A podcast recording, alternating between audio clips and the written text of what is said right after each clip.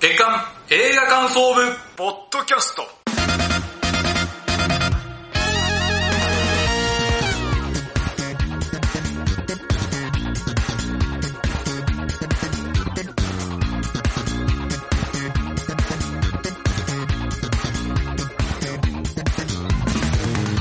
さあ始まりました月間映画感想部ポッドキャストこの番組の部員である矢野智之です同じく部員の滝沢亮です。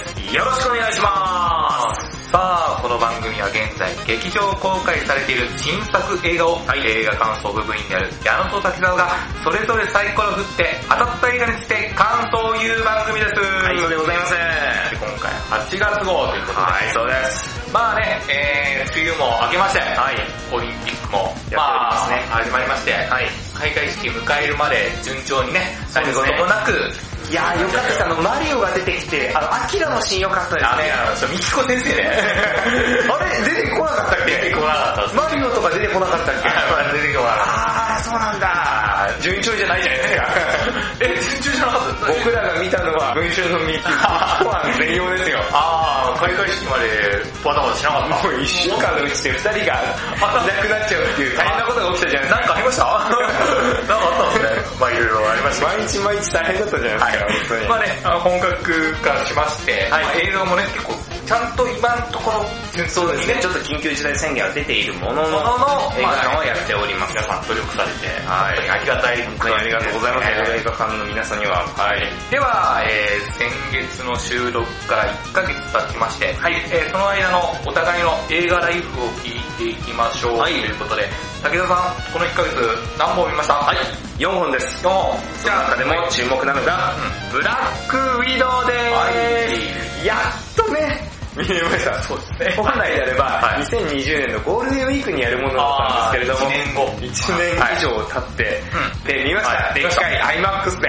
アイマックス見たやっぱり、りね、でっかいスクリーンで見るの最高ですね。あよかったやっぱね、バーベルはでっかいスクリーンじゃなきゃダメですね。確かにね、はい。で、ブラックウィドウはね、スカーレット・ヨハンソンの主役なんで、もちろんスカーレット・ヨハンソンがね、いいってことはね、もうやっぱアベンジャーズ見ててわかるんですけど、はい今回はね、あの、フローレンス・ピューが出てきまして、妹役ですね。人様とかの主役の人そうですね、はい、出てきたんですけど、このフローレンス・ピューがめちゃくちゃ良かったですね。あの人ね、どの役でもいいじゃないですか。うそうそうそう。あ、マイなんかあー、私の若草のものなんあですね。あれの時も良かったしね。ああ、よかったです。本当にだからアクション、アクションの映画で、こう、フローレンス級合ってるのかなと思ったら、ねめちゃくちゃ合っててね。で、その中で、仮想家族というんでしょうかね。その、その中のこの、ブラックウィドウとはいフローレンス級のこのやってる役ですね。が、このいい感じのね、なんか口喧嘩みたいなのがあったりとかね。いやー、それとか見てて、うわー、胸にくるーって思いましたね。はいはいはいグッときた先に。もう、あの、アクション映画なんですけど、胸にグッとくる映画ですよね。そう、人間ドラマが僕大好きでしたね、あそう。だれ。から、これはね、本当に、まだやってるところも多いと思うんで、はいぜひぜひ、大きなスクリーンで見てもらうことをお勧めしたいです。はいそれで、矢野さんは先月1ヶ月で何本見たでしょうか5本です。はい、その中でもおすすめなのが、猿楽町で会いましょう。はいはいはいとはい。いう作品だったんです僕、けちど。ょっとあれなんですよ、間に合わなかった。あー、まあミニシアターではいややってるけど、僕もね、あんまり興味なかったんですけど、なんか、ジャケ写が良かったんですね。あ、わかります。し、なんか、じゃあ、みタイミング良かったし、見てみようと思ったら、僕結構好きな恋愛映画で、今までにあんまり見たことないタイプの恋愛映画ですね。ほう。結構ね、メインとなる女性の方がいらっしゃるんですけど、その人がね、結構嘘をつくんですよ。彼氏いないとかいないいたりとか。はい。でもそれがね、悪女的な嘘じゃなくて、なんか自分を守るためにつく嘘っていうか、ほうし、あと、周りの人に嫌われたくないから仕方なくつく嘘なんですよ。わかるこの感じ。なるほどなるほど。悪女的じゃないっていうか、はい。だからこそね、結構見ててね、切なくなるんですよ。この子は周りに気を使って嘘をついてるんだろうなと思うし、自分あーを守るために言う嘘なんですよ。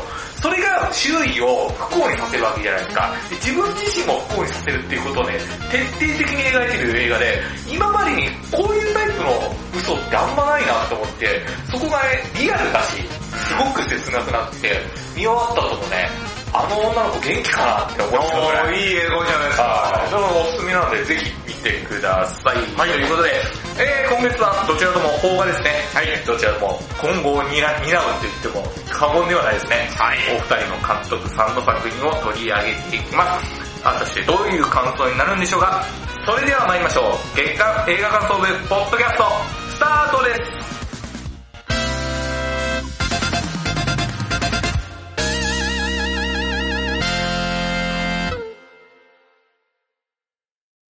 今月の活動報告このコーナーでは先月サイコロを回して決めた映画について感想を言うというコーナーです。メイン企画です。はい、ということで今回取り上げる映画、一つ目は私、滝沢でございますが、はい。アワークです。石川圭さん。はい、そうです。はい、石川慶監督が、えー、作られております。ということでですね、まずあの、この映画のあらすじから言いたいと思います。はい。 17歳で生まれたばかりの息子と別れ、放浪生活を送っていたリナは、19歳で死となるエマと出会い、ボディーワークスという仕事に就く。それは最愛の存在をなくした人々のために、遺体を生きていた姿のまま保存するもので、悲しみを乗り越えたい人々からの依頼は絶えなかった。一方、エマの弟で天才科学者のアマネは、不老不死の研究を進めていた。30歳になったリナは不老不死の処置を受けて人類史上初の永遠の命を得た。果たして不老不死が生み出した未来の先にリナが見たものとはミツバチと遠雷。はい、そうです。はいはい、過去作ねそうですね、過去作でございます。か。あ、そうですね、はい。はい、ということでですね、はいえー私毎回あの映画を一言で言うとという一言コメントを言ってるんですけど、はいこの映画を一言で言うと、はい。人生は有限だから色鮮やかである。おー、という作品だと思いました。はい、この間ですね、概要を言いますと、ん剣竜さんという方が書かれた、もののあわれ剣竜短編傑作集2にあるアークを原作として作られたものなんですあ、はねい。はいはい。で、あの物語は先ほど言った通りですね、うん人類で初めて不老不死となった女性の誕生をきっかけに巻き起こる世界の変容について書かれた作品で、であのこの剣竜さんは制作葬式にも携わっております。へー、なんか原作者がそうやって携わるってなんか珍しいタイプまあまあまあ、多分そういう条件とかあったんじゃないですかね。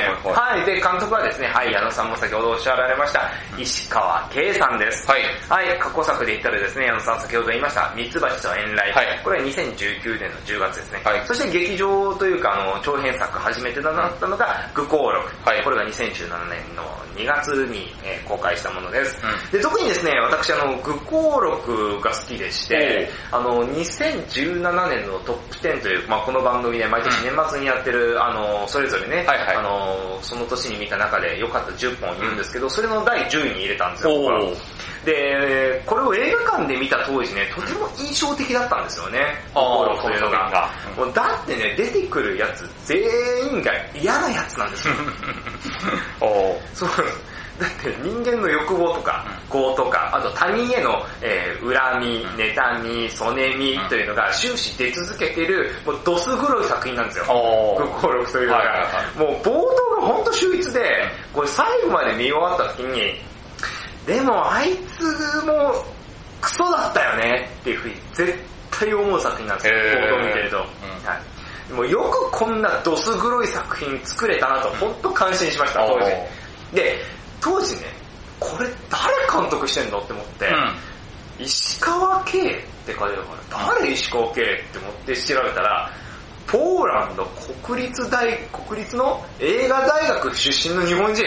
何それ初めて、初めて、初めてみたいな。そうですね、珍しいタイプですよねそう。聞いたことないですもんね。ほんとそうですね。で、まだしかも39歳。若っって。あー、まあ監督としてはね。当時。あはい。で、そこで、おいおいおいおい、とんでもないすごい人が出てきたぞっていう中で僕、あったんですね。で、その後、ねあの、矢野さんがミツバチと言えない、こう2019年の多分トップ10の第2位第二位でしたねですよね。その時に、滝沢さん、石川慶監督ってすごいっすね。っていやそうでしょって。ーいや、すごかっ もうそれぐらいね、あのーこの愚行録とミツバチと遠雷というのは、うん凄まじい作品なんで、見てない方はぜひ、多分配信サービス何かしらであると思うので、ぜひ見てください。はい本当におすすめです。これ強くおすすめしますよた。ね。や、めちゃめちゃ、僕まだ心見れてないあ、そうなんですね。まあミツバチの遠雷に関しては、もう、これ一作ですごい人だなと思ってわかるぐらい。はい。ぜひ見あてほしい。でもしあのどれくらいこの2人がねあのなんですかあの感化されたかっていうのはあの2017年の、えートップ10と2019年のトップ10、はい配信してありますので、えーそれでご確認ください、はいはいではここからはですねアークについて話していきたいと思います、はいまあ尺の都合上ですねこの映画にのって印象的だったところを2つに絞っておあー話ししたいと思いますいろんな要素あるんだ。まあ結構話そうと思えば結構いろいろと深いですけへーあそういう映ど、画なんですねまあ僕としてちょっとここ、まあ絶対最大2点というか、はいはいはい僕が思それを絞ってくれたはい、らはいしたいと思います。一つ目、吉根京子がすごい、はいはいすごすぎるあってーいうぐらいですね。はい。この作品ね、あの主演、あの、吉根京子さんなんですけれども、この吉根さんが演じるリナという人がいるんですけど、これですね、えー17歳、19歳、30歳、89歳を描いてるんですよ。 89歳。はい。そこまで幅広く。へそうなんですよ。ー。つまりですね、あの、吉根さんは17歳から89歳まで演じないといけないんですよ。おうで、89歳と言ってもですね、先ほどあらすじでも言った通り、うんその30歳で不老不死に成功しているので、見た目は若いままなんですよ。あー、30歳のままそうね。だから老けメイクとかしてるわけでは一切ないんですよあー、はいはということはですよ、矢野さん。メイクなどの見た目とか、背中が丸くなってるとか、うん声に張りがないとか、そういうね、外見的なもので表してるわけじゃなく、この内面性のみで89歳を演じないといけないんですよ、吉い。根さんが。ほうほうほう。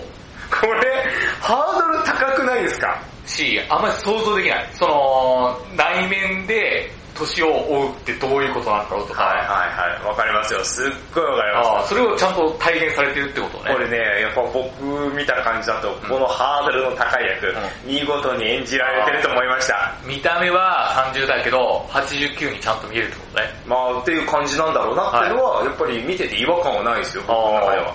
で、っていうのもですね、まあどういうことかというふうに、あの、まあえっ、と、感想を言いますと、まあ、えー物語中盤ですね、あまねの庭というですね、あの、不老不死の史実を選ばなかった人たちあのー最後の過ごせる場所として、まあ平たく言うとまあ老人ホームみたいなもんなんですけど、そこの施設長としてリナは働いてるんですね。ほう。はい。で、見た目は違くとも、まあ、年が同じくらいの相手と、この、対する態度とか、あと、おそらく89歳になるまで、たくさん見てきたであろう、その死とか、うん。そういうものからなる、その、達観した雰囲気、うん。こういうのがね、伝わってきて、あー、ちゃんと年取ってるな、吉根ちゃんっていう、あ思えたんですよ。はいはい私。で、これまでの、今までの活躍で、この吉根京子さんがすごいってことも重々私は分かってあますよ。というのも、例えばですね、チャンネルはそのままっていう私の大好きなコメディドラマがあるんですけれども、これで主人公のですね、雪丸花子という役があるんですけど、これがですね、おバカな役柄なんですよ。ー。うーん。で、この役柄も完璧に演じてますし、あの、小滝兄弟の宿泊。小滝兄弟の宿泊っていう、あー、わかんない。え乃木さんのドラマで。あ、あれかふ藤井さんのね、あのはいテレビ東京でやってそうた。そう、あの、乃木さんの作品で。で、あの、あったじゃないですか。はい、あれああれでさっちゃんあ喫茶店役。そうそう、あはいはの、いさっちゃんって役あったじゃないですそうか。か、あのタイトル忘れてた。何ですかなんだったっけ、その。小滝兄弟の宿泊ですよ。あー、そういうのだった。そうですよはいはい。っていう作品でさっちゃんって、まあ、普通の女の子ですよね。そう、喫茶店で働くね。そう、まあ、あ後々いろいろなね、まああのー全容が分かってるんですけど、はいはいまあそういう普通な女の子もできるっていうですね、まあそれまででも結構幅広い役ができる子だなと思ったんですけど、この、なんでしょうね、今回のアークで、うんさらにですね、凄まじいこの役までできるんだっていうところで、本当にびっくりしました。あで、吉根ちゃんってね、こういくつなんだろうって思ったんーあで実際にね。すよ。実際に。のはい。で調べたら、まだ24歳なんですね。あ、そうなんですね。まだへー24ですよ。それなのに89で来年で。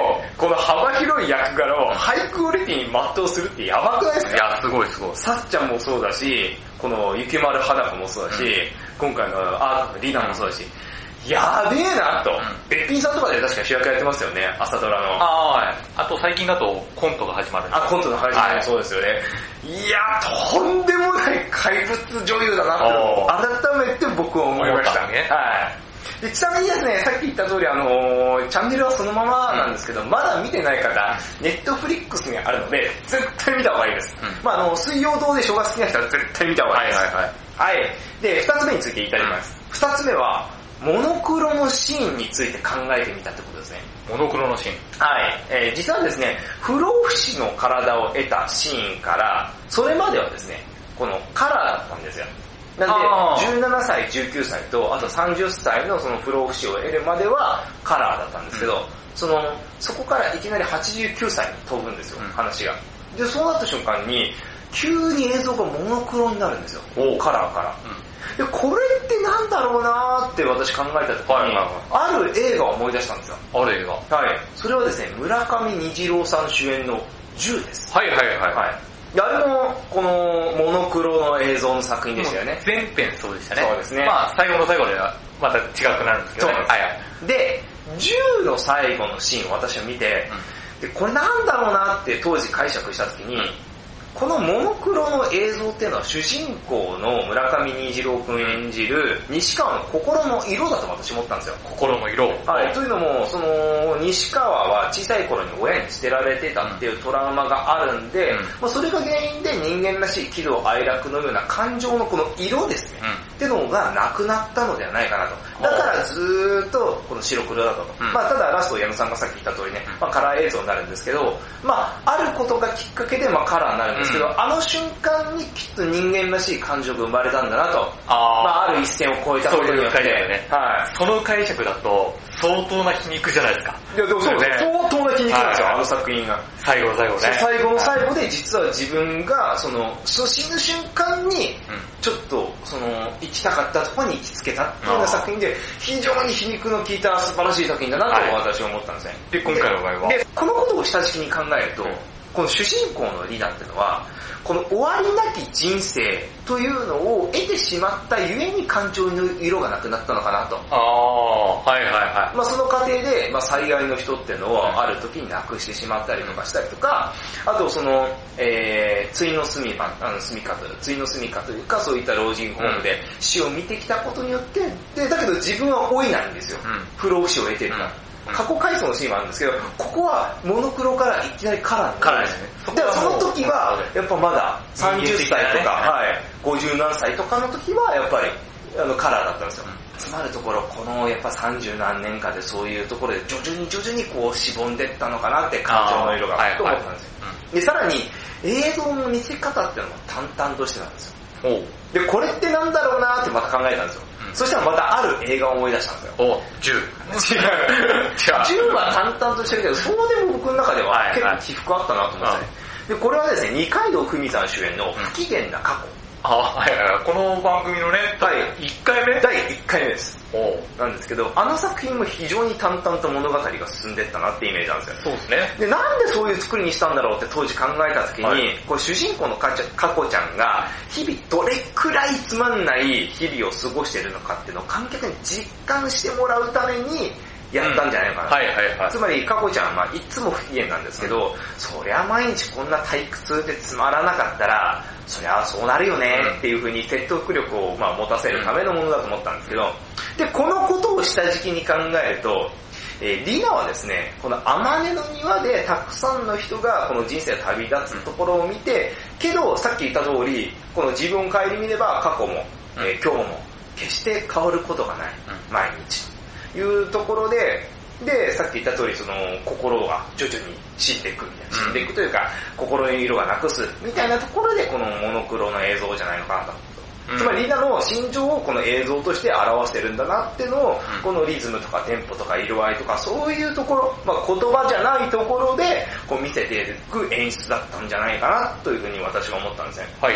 なので、冒頭でも言った通り、人生は有限だから色鮮やかであるってことを逆説的に言ってんのかなとああ、わかりますよ。思いました。うんまあちなみにラストである選択をすることによってまたカラーになるんですけれども、はいまあだから私がその途中、物語見てる途中で思ったことが、あ、裏付けされたなというふうに思いました。もう最初からテーマがあって、はいそのテーマに決着つけたみとたいな。いうふうに私は思いますね。はい。で、この映像の演出で、このキャラクターの心情を描くっていうのは、このミツバチと遠雷とかでも非常に表してましたよね。てか、僕、これまだ見れてないんですよ、はい正直言うと。でも、石川慶監督ならでは、そうですよねもう。もう、すげえ、なんか理にかなってるっていこうか。れミツバチと遠雷見てる人だったら、あー、石川監督っぽいなってね、わかりますよね。で、こういうところがやっぱすごく秀でてる監督さんだなっていうのは改めてわかりましたね。なんか、見て感じるっていうかね、うん話聞いてじゃなくて、そういう監督を目指してる、ちゃんと表現されてるのが、なんとなく伝わりましたね。そうですね。はい。まあ、まとめますと、はい非常に映像が美しいです。うんで、今回お話しできませんでしたけど、プラスティネーションっていうですね、そのボディワックスの、その、お仕事っていうのを途中、あの、19歳でその、ディナーというのがですね、うんまあ、仕事を始めるんですけど、んそういうところもですね、非常に舞踏的なような感じがして、あの、芸術的だなというふうに思いました。あはい。で、あと、えー、繰り返しになりますけど、まあ強いメッセージ性があるわけではないんですけれども、まあ有限だから色鮮やかであるっていう点は非常に強烈に残った作品だなと思いますね。で、いろんな人とお話ししてると、高校生活とかってみんな強烈に思い出に残ってるんだなって思うんですよ。うん。矢野さんもそうじゃないですかは、い高校の時の話ってよくしてくださったりするじゃないですか。で、これなんでだろうなって思ったら、やっぱり3年間っていう期間だから、あーこう強烈に残ってんじゃないのかなっはて。いはい。期限が決まってるから。で、いろんなことあるじゃないですか。勉強もあったりとか、部活もあったりとか、恋愛もあったりとか、なんかイベントに、要は高校生ぐらいだと出かけたりとか、そういうのもあったりするじゃないですか。で、いろいろなことがこのギューッと詰まってるから、あの、皆さん強烈に残ってるんじゃないかなと。もし終わりがない高校生活であれば、人学ぶこととか、精神的にこの成長するということは全くなく、まあ日々なんかダラダラとあー生活して終わるんじゃないかなっていうのはあると思うんですよね。確かにね。うん。だからそういうことをすごく考えさせてくれる作品でしたね、今ん回アークという作品は。はい。まあまた一つですね、石川慶監督、まあ素晴らしい監督だなというふうに、ああのあ思いますね。やっはぱいり監督の技量として、これは矢野さんがね、あの先ほどオープニングの最後に言いました、この日本の未来を担う、日本の未来の映画界を担う存在みたいなことをおっしゃいましたけれど、まさに、そうだよねっていうふうに思う。今回も思った。思った、はいあの作品でございました、はい以上が私の活動報告でした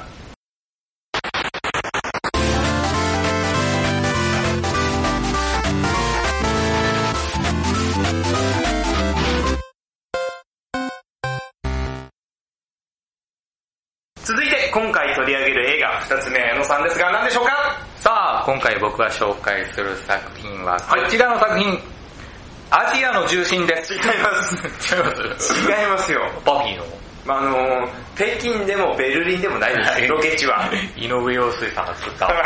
当時も好きでしたけどね。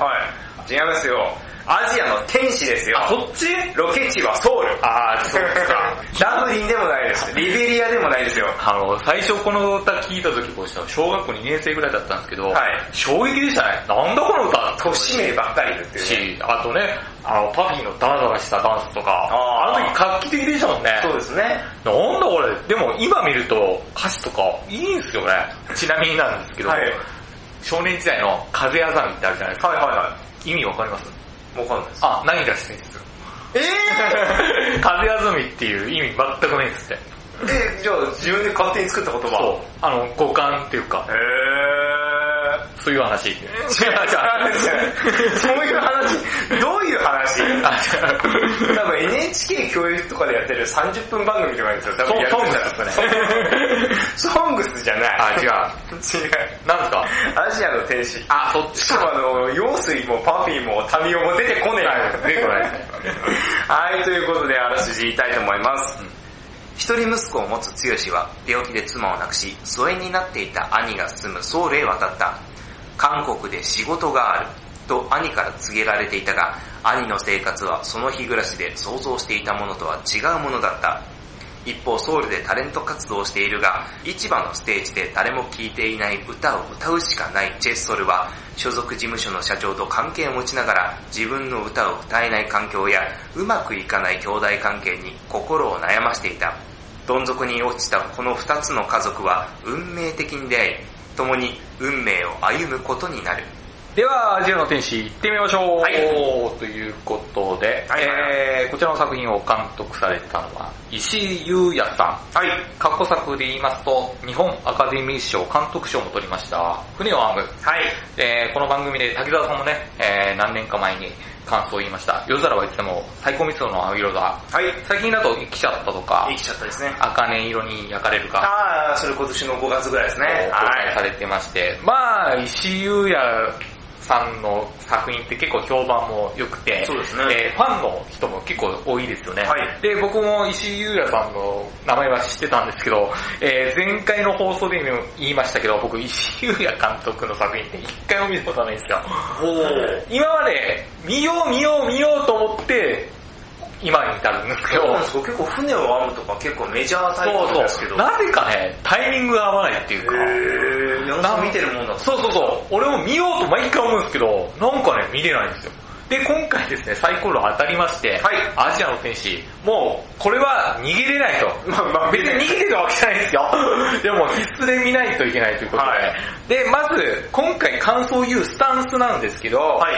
あの、石井優也監督の作品を見てから行こうかなとも思ったんですけど、はいはい。まあ、それは詳しい人に任せまして、まあ、僕なりに勝負するんだったら、もうアジアの天使を一発目に見ようと。あ初見で見た人の感想というか。そうそうそう、はい。そのスタンスで臨んでます。はいなので、石井優也論を期待してる人はちょっとごめんなさいっていう感じ。ああ、なるほど。あくまでも僕はアジアの天使だけの感想を言います。はい。で、そのために、あの、アジアの天使見た後も、過去作を今見てない状態です。これから見ます。はい。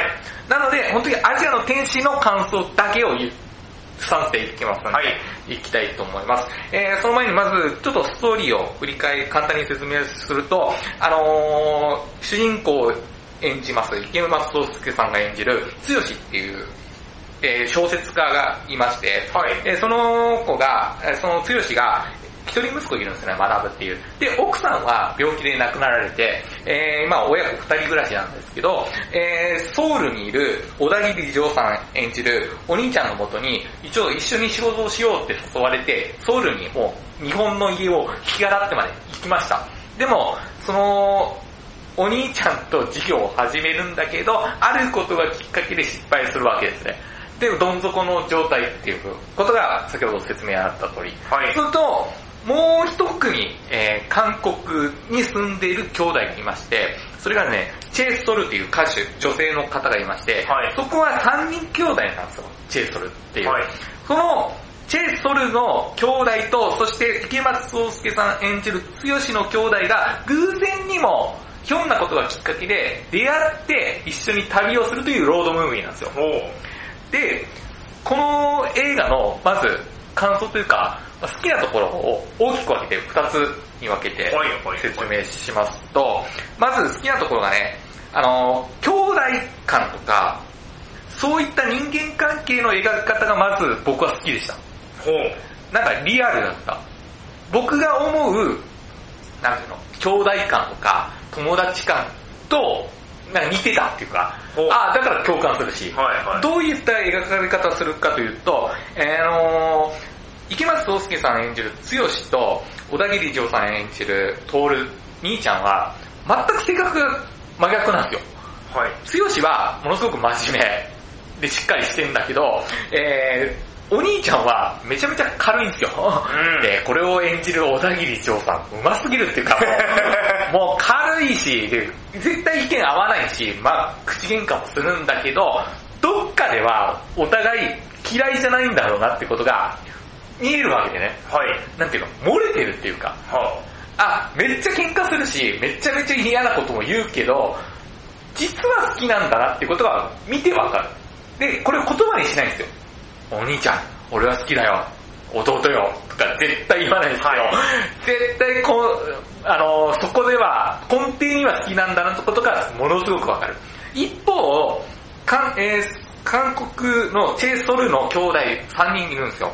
えーお兄ちゃんと妹さんがいて、はい。 3人で今暮らしてて、で、両親があの病気で亡くなっちゃってる。はいだから今3人で生活してるわけね。で、そのチェ・ソルと、そのお兄ちゃんと妹の3人も性格合わないし、あと、チェ・ソルが歌手として一番お金稼いでるだけど別に売れてはないけど、まあ貧乏暮らしじゃないけど、そんなに裕福な生活はしてないんですね。はいで、チェ・ソルは妹に私みたいにならずにちゃんと堅実に生きなさいって、公務員になれ、公務員になれって言うわけですよ。はい。で、妹はそれにちょっと反発しながらも、でも一番お金を今稼いでるの誰って言ったら、チェイソルなわけですね。はだいから反抗しするんだけど、従うみたいな。そこの圧力もあるわけね。で、お兄ちゃんはお兄ちゃんで、あのー二人その、ふた妹同士のその喧嘩の仲裁にも入るし、自分は男だから家長だって言いたいけど、一番今お金を落としてくれてるのはチェイソルだから言えないとか、そういった圧力があるわけですよ。ああ、なるほど。そういう細かい、いろんなもう、泥沼になりそうじゃないですか。うんし、ムカつくんですよ、みんな。三人とも。なんなのあの、妹は、姉ちゃんが、なんなの私にいつも押し付けて、自分は好きに生きてるのに、とか、そういう圧力がありながらも、でも好きなんだなってことが、こっちのチームも漏れてるわけですねおー。その描き方が僕すごく好きなんですよ。で、僕が思う兄弟感とか友達感とかって、仲いいほど喧嘩もするし、でも仲いいほど俺、兄貴のこと好きだよとか、兄貴頑張ってとか絶対言わないんですよ。そうですね。それが僕のなりの、あの、家族感っていうか、兄弟感でもあるし友達感。だから、そういった作品が僕好きなんですよ。例えば、友達、友情を描くって言ったら、おい、一緒に頑張ろうぜとか、 そういうの絶対言わないからなっていう、そういうのは僕ちょっと冷めちゃうんだけど、今回の作品はそれが僕が好きな兄弟感をものすごく表現してたから、すごく好き。で、この漏れてるっていうのが僕すごく好きなんですね、好きが。だから自然と漏れてるんじゃん。どうせ喧嘩するし嫌いなんだけど、行動でわかるっていうか、なんか不意に助けてんじゃんとかいう。うん、言葉じゃなく行動とかで、要は示してくれるから、そうあーっていうのがこっちが見ててわかる。見ててわかる。別に説明しなくてもわかる。喧嘩してるんだけどこいつは好きなんだっていうことがわかるっていうのがあって、えー僕はこういった作品がすごく好き。はい。例えば、えーオープニングに言ったブラックウィドウ、はい僕も見たんですけど、あれもまさにそうだったじゃないですか。そうですねあれ、偽装の家族でずっと育てられて、えー何十年後かに再会しました。僕らは偽装でしたよ。スパイだったしね、家族じゃないしねと言いながらも、4人とも好きじゃんっていうのが漏れてるんですよ、ね。わかります食卓のシーンとかね。そう僕ら家族だよねとか言わずと、負けそのことでいいんですよ。私たちはスパイで、もうずっと騙してましたよ。ああなたたちは他人だから、と言いながらも、実は好きじゃんっていうことが漏れてるわけですね。だから、ブラックウィードウも僕好きなんですよ。そこが一番好きだったし、で、今回のアジアの天使もまさに漏れてるんですよ、好きが。で、それを演じる、えー、主要キャストの人たちがめちゃくちゃ上手いんですよね。上手い人じゃないと漏れてるって表現できないでそうすでか。すね。で、このアジアの天使もものすごくうまい。だから、見てて、引っ張られるっていうか、わかる、伝わる。で、ブラックウィドウもまさにそうだったじゃないですか。そうですね。だからこれたまたまね、結構日、日が近い中、ブラックウィードウも見たし、アジアの天使見たら、お共通してんじゃんってね。で、まさに真逆じゃないですか。今回のって、ものすごくアジアの天使豪華じゃないですよ。 すごく静かなお話だし、でも、ブラックウィードウは、ド派手じゃん。派手だねはいアクションムービー CD めっちゃ使ってるんですよ。はいこっち全然使ってないですよ、アジアの天使。なのに、そこ共通してるテーマがものすごく一緒だし、好きなとこも一緒だし、それを表現する出演者の人たちもどちらの作品もうまいっていうか、もう見てるだけで伝わるのがマジですごいし、そこに引っ張られました。そこがまず好きなところ。で、二つ目の好きなところはですね、あの、今回、えー、言葉が通じなくても、ちゃんと伝わり合ってるところがマジでうまい。あー、それはいいですね。で、この、主人公の剛の兄弟と、その、チェ・ソル、えー韓国の三兄弟が、二人偶然出会って一緒に、ひょんなことから一緒に旅をする話になるんですね。えーそこで、お互い、日本語を、韓国チームは日本語喋れないんです。はい。で、剛剛も韓国語を話せないわけですね。はい唯一、どちらの言葉も話せるのは、小田切丈さん演じる、トールだけなんですよ。あーお兄ちゃんだけお兄ちゃんだけがどっちも話す。でも、えー、剛と、韓国のチェ・ソル同士は、お互い日本語を話せないし、韓国語も話せないっていう状態なんだけど、どっかで、えどちらも歩み寄ってる感じもしないんですよね。あー日本、なんかめちゃめちゃ韓国語で伝えようともしないんだけど、なんとなくわかるよっていうことが、うんすっごくうまいんですよ。いや、なんとか伝えるけど、必死に伝えないんですよ。韓国語めっちゃ辞書調べてとかじゃないんですよ。なんか日本語で喋るし、喋るんだけど、あ、この人日本語で今喋ってくれてる、チェイストル側からしたらね、じゃあちょっとスマホで調べようとはしないんですよ。でも、わかるわかる、みたいな。うん。全部わかんないけど、この人こういうことを伝えたいんだろうなっていうことが、分かったっていう演技もするのもすごいと思うし。あー、そのニュアンスはすごい見ますね。で、見てる方は分かるわけよ。あ、伝わってんなっていう。でも全部分かってないけど、なんとなく分かる。で、えー、剛も韓国語で言われるけど、あー、なんとなく分かるっていう、なんか、お互い理解、言語として理解してないんだけど、数字合ってるのもすっごく分かるし、あ人と人とが繋がって、そうそうそうそう通じ合ってるってことですそね。うそうそう。で、この経験って僕もあるんですよ。僕ね、はい。道歩いてるとね、外国の方からよく道聞かれるんですよ マジで。そうなんですかマジで。でも僕英語喋れないんですよ。はい。でもその時だけ喋れるんですよ。で、どういうことですか道聞かれた時に、こう、なんか、うわーっていう、あの人たちね、結構道聞く人ってね、日本語で一生懸命伝えようとしないんですよ。普通に英語で、流暢な英語で喋ってくるんですよ。はい。結構これもう99%ですよね。例えば僕らが外国行って道聞こうとしたら、なんとか辞書で調べあ、またりとあ、片か、言の英語とかねう、んとかそういうのやなそのその国のこと。じゃないですよ。何も辞書名ですね、あららららって言うんですよ。でも、あ、この人こう行きたいんだろうなっていうことは、なんとなくわかるんですよ。で、なんて言いましたって、なんか文字で書いてって言われても、もうこう、できないけど、その時でもわかるんですよね。で、その経験があるからこそ、えーアジアの天使見てると、通じ合ってないんだけど通じ合ってるっていうことが、客観的に見えるから、共感もするし、これを表現してるのがマジですごいなっていうのがあるわけね。で、そこが心地いいというか、わかりますわかりますよ。なんか必死で、これね、ベタな演出だと、必死で韓国語を覚えた場面があって、それでやっと韓国語喋りましたっていう、まあそのあーそういう物語でもいいですよ。ベタですね。うん、うんそれも感動するけど、今回はなんか心で通じ合ってるなっていうことがわかるし、そこを、この主要キャストが表現してるのがマジですごいと思うし、そこがマジで、なんていうの、なんかあったかいんですよね。うーん。この人こういうこと言ってんな、あ、わかりましたっていう。で、あといいなって思ったのは、あの、喋る方も聞く方も、喋る方は伝えようとはするんだけど、一生懸命伝えてないというか、あー自然と伝えようとしてるんですよ。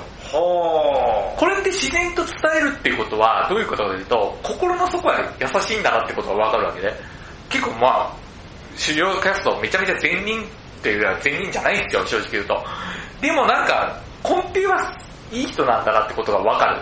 で、聞く方も一生懸命聞きます。一字一句聞きますっていうスタンスを取らずに、自然とき理解しようとするスタンスを、この主要キャストのメンバーは、日本人キャストも韓国人のキャストもうまいんすよ。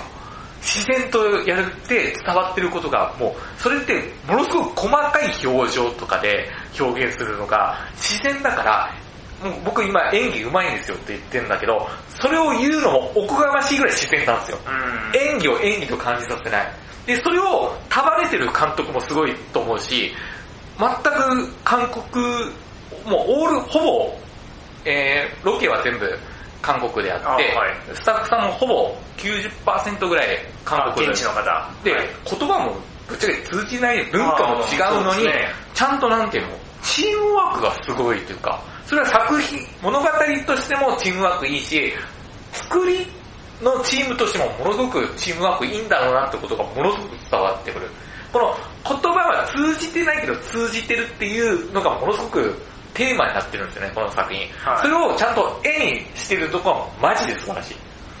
そこが僕はめちゃめちゃ好きなところだし、今は僕は言語のこと言ってるけど、もう一個好きなところは、この外国語とかいう言語の通じなさだけじゃないんですよね。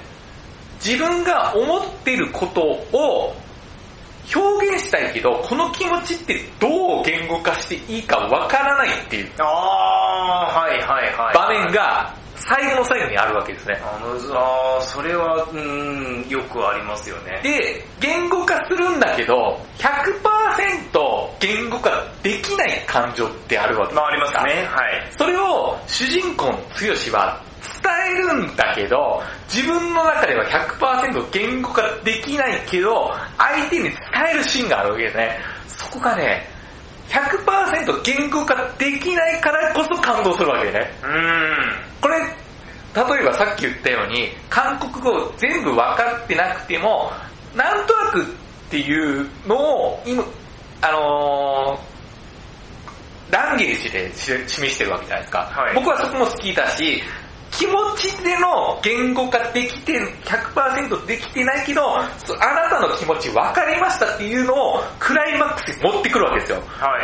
この、なんていうの、似てるようで違う、わかる気持ちを言語化100%できてないけど伝わってるっていうのと、言語を100%外国語にできてないけど伝わるっていう、この気持ちでも内面の100%表現できてないのに伝わってるっていうのも表してるし、えー日本語を韓国語に100%還元できなくても伝わってるっていう、なんか内面と外面の、えー伝わるっていうことを違う種類のだけど一緒のものをものすごく難しいでしょこれってうん。でも見てるこっち側からすると伝わってんだなっていうことがわかるその伝わるってなんだろうっていうこともものすごく考えさせられる映画だしそれを100%表現してるキャスト陣も素晴らしいし演出もすごいしこのチームワークがね本当にね素晴らしいと思いましたし見て感動するんですよその最後の最後の、いえー主人公の剛があの、この映画って、お奥さん、ある人物に告白するわけですね。でも奥さん死んでるって、韓国語で、サランヘヨっていうのは愛してるっていうことだけど、告白するシーンで、あの、サランヘヨじゃないんだけど、なんかあなたにとにしては、それに近い感覚がありますっていうことを言うわけね。でも、サランヘヨっていう言葉じゃないんすよ、みたいな。でも、どう言語化したらいいのかってものすごく強は悩むわけで。で、その100%表現できてない気持ちが、サランヘヨっていう気持ちじゃないんだけど、サランヘヨに近い感覚ですっていうことを表現する。これって100%単語で表現してないんだけど、強しなりに、なんていうの、100%本人はしてないんだけど、50%かもしれない、言語化にしては。でも、相手には100%伝わってるっていうことをものすごくクライマックスで表現するわけで、その描き方がものすごくいいなと思いました。で、それが前編通して描いてる。で、相互理解するっていうことはこういうことなんだなっていうことがものすごくわかる映画なんですよね。だから、最後まとめると、この映画結構、あらすじ見てると暗い映画かなって思うでしょ。そうですねうんあの、全編的にね、あの、ポップで、ポップっていうか、優しい雰囲気です。あの、全然暗くないです。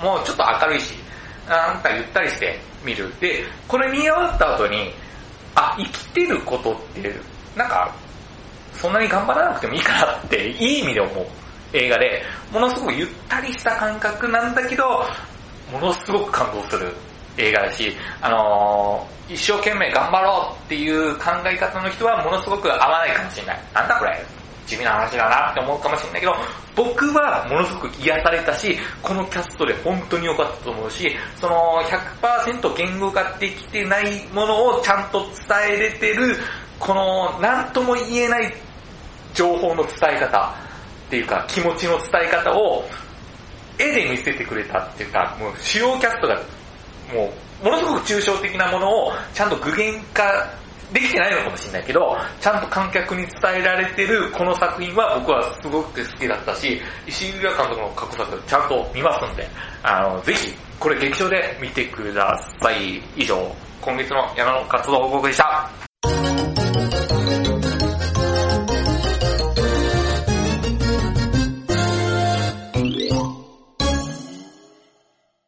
次回の作品目はい。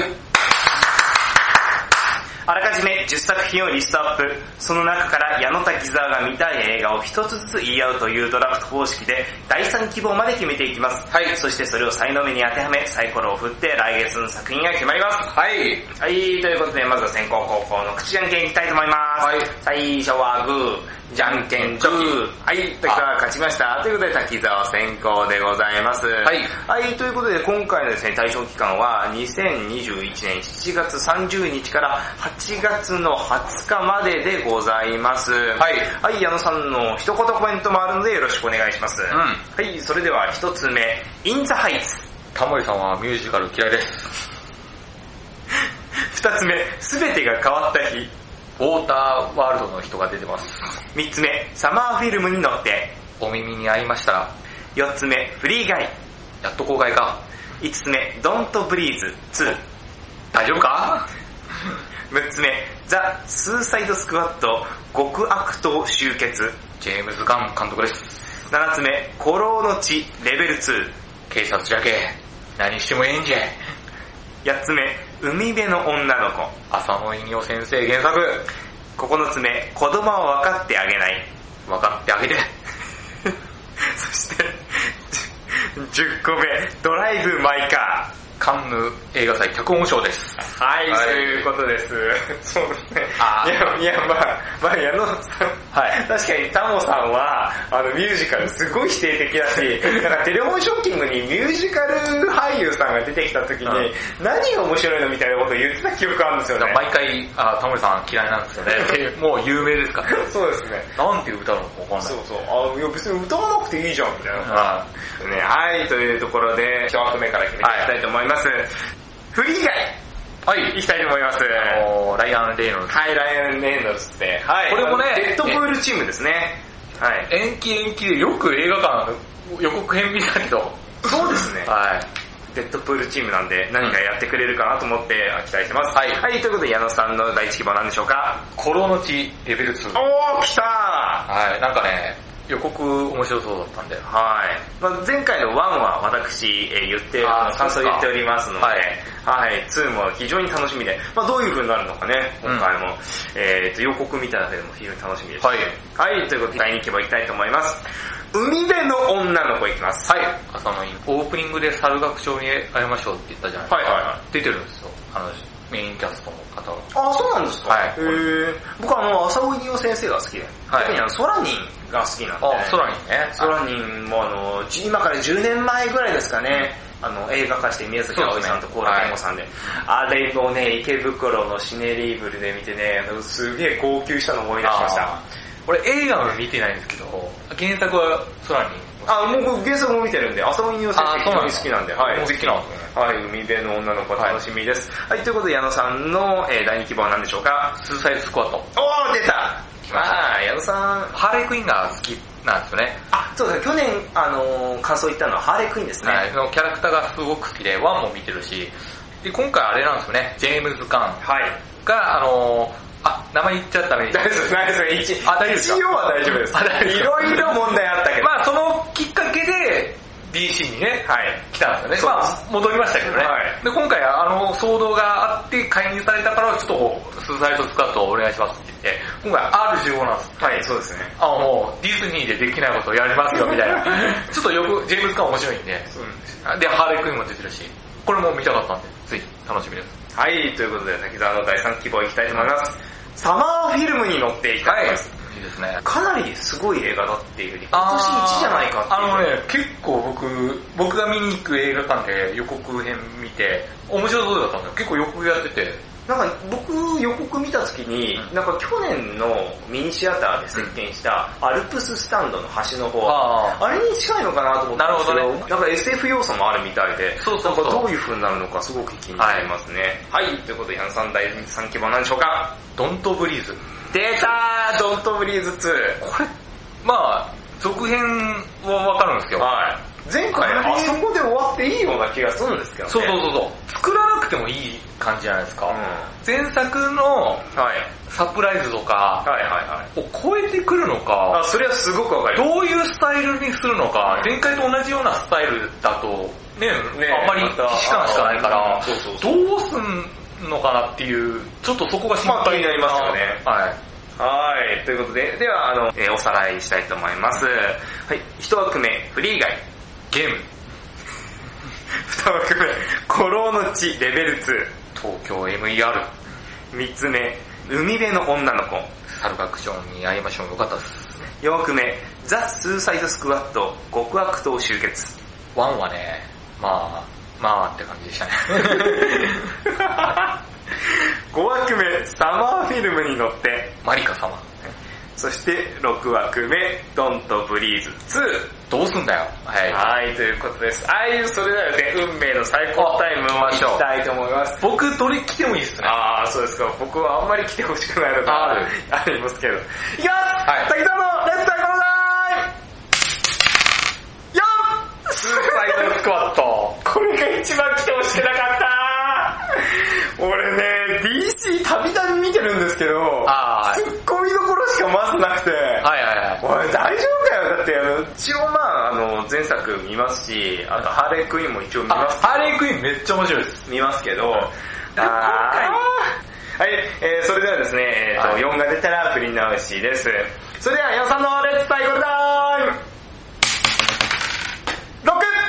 はい。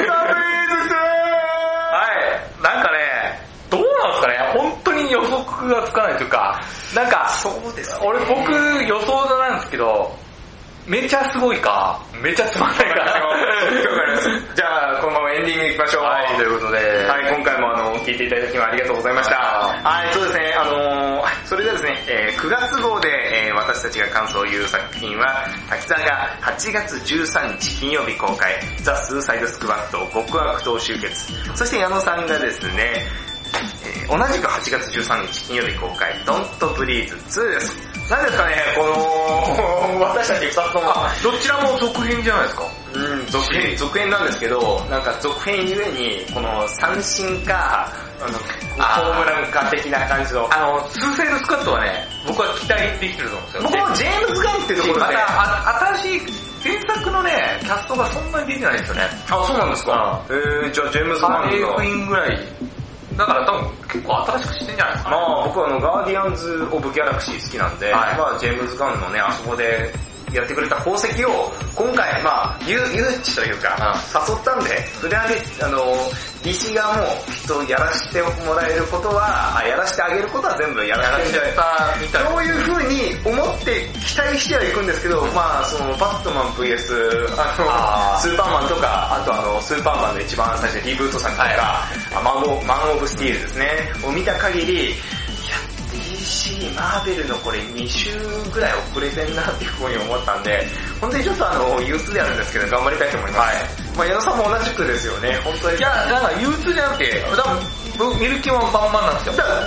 から前回めちゃめちゃドントブリスよかっためちゃくちゃ面白かったです。僕もあの渋谷のとある映画館に行った時に、もう僕の斜め後ろにいる女の子が、女女性が、あの、もう、これ不公正解決してくれましたから、あダメだよ、ダメだよ、そっち行っちゃう、そっち、あーあーあーっていうのを、だからやってくれて、まあどうなるかちょっと楽しみですね。いや本当に、まあドントブリーズについてはまあ映画館で見た方がいいんだろうなっていうのは、あの、うん暗闇がね、あの、ホラーはね、あるんで、はい。なんで、もし、もしあの、今回選んだもので、他にいいものがあったら、多分あの、えー、放課後やると思います。はい。